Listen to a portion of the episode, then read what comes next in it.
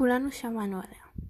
כולנו יודעים למה הם מתכוונים כאשר הם מדברים עליה, אבל מפחדים להזכיר את שמה. המחלה, הם קוראים לה. היא מפחידה ומסוכנת, כמו חיה עוקצת, כמו סרטן. מחלת הסרטן אינה גנטית.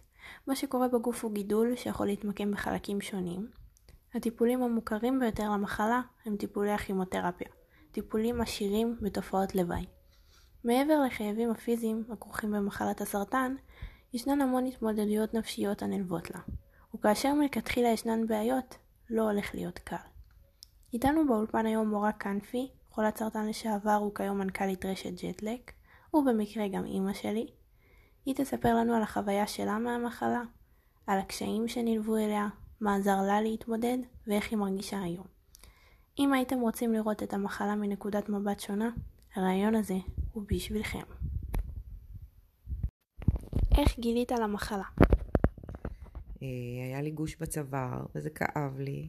אז הלכתי לרופא משפחה, הוא מאוד נבהל, ושלח אותי ישר לבדיקות.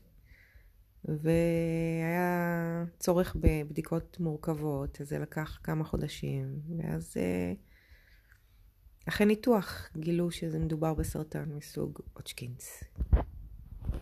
מי היה הבן אדם הראשון שידע על המחלה שלך? סיפרתי להורים שלי, שמאוד נבהלו, אבל uh, ליוו אותי כל, ה, כל הדרך, כל הדרך עד להחלמה. ורצית בכלל לספר את זה למישהו, שהעדפת בהתחלה לשמור את זה לעצמך? רציתי, זה סימן את המצב שלי באותה תקופה, ולא הרגשתי שום בושה או רצון להסתיר את העובדה שיש לי סרטן, כי זה, זה היה המצב. ואנשים הגיבו סבבה דווקא. ובאותה תקופה גרתי מישהו נוסף או שהיית לבד? באותה תקופה גרתי איתך ועם אמא שלי ברמת גן, ועברנו את זה שלושתנו ביחד. ויש סיבה מסוימת שגרתי עם אמא שלך באותה תקופה? אמ, הייתי גרושה טריה, ואת היית תינוקת, היית בקושי שנתיים וקצת, ורציתי שנעבור את זה ביחד ולא לבד. ואת חושבת שלגור עם אמא שלך אה, עזר?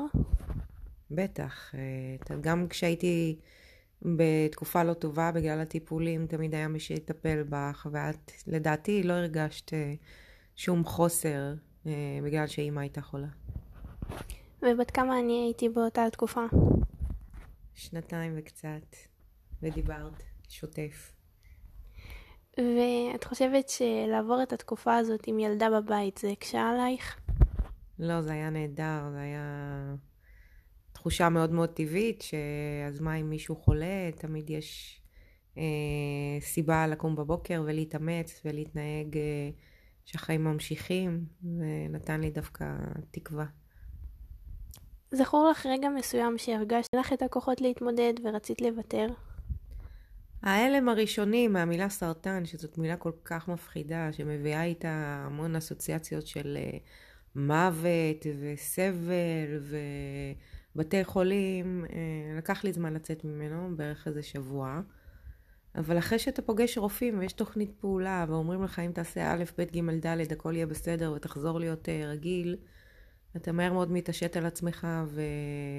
ונהיה פרקטי, וזה עוזר מאוד. מה עזר לך להמשיך להילחם במחלה, גם כשהיה קשה? הידיעה שאני אצא ממנה. היה לי רופא מצוין, שהסתכל לי בעיניים ואמר לי, יש לך סרטן, עכשיו אחרי שנרגענו מהמילה הזאת, בואו נחשוב מה עושים. והידיעה שהסיכוי ההחלמה, אם מטפלים נכון, הוא 97 אחוז. גרם לי להאמין שאני פשוט אלך בתקופה הזאת צעד אחרי צעד ואצא מזה. ויצאתי.